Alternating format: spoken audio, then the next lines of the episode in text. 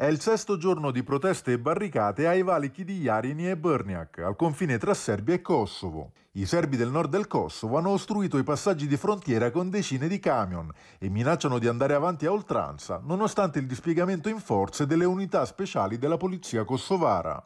La tensione è esplosa dopo la decisione del governo di Pristina di imporre una targa provvisoria alle auto serbe in entrata in Kosovo, dopo la scadenza di un accordo sulla circolazione firmato inizialmente nel 2011.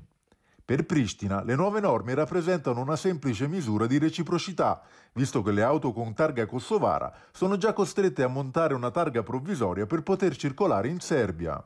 La loro introduzione ha però dato vita a fortissime proteste da parte della minoranza serba in Kosovo, soprattutto nel nord, area abitata prevalentemente da serbi. In risposta, il governo kosovaro ha inviato sul posto le forze speciali, in un crescendo di tensione e recriminazioni.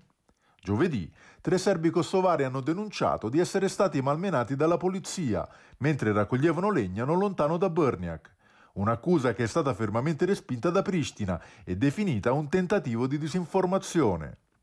Esortazioni alla calma e al dialogo sono arrivati sia dall'Unione Europea che dagli Stati Uniti, ma per il momento la tensione resta alta.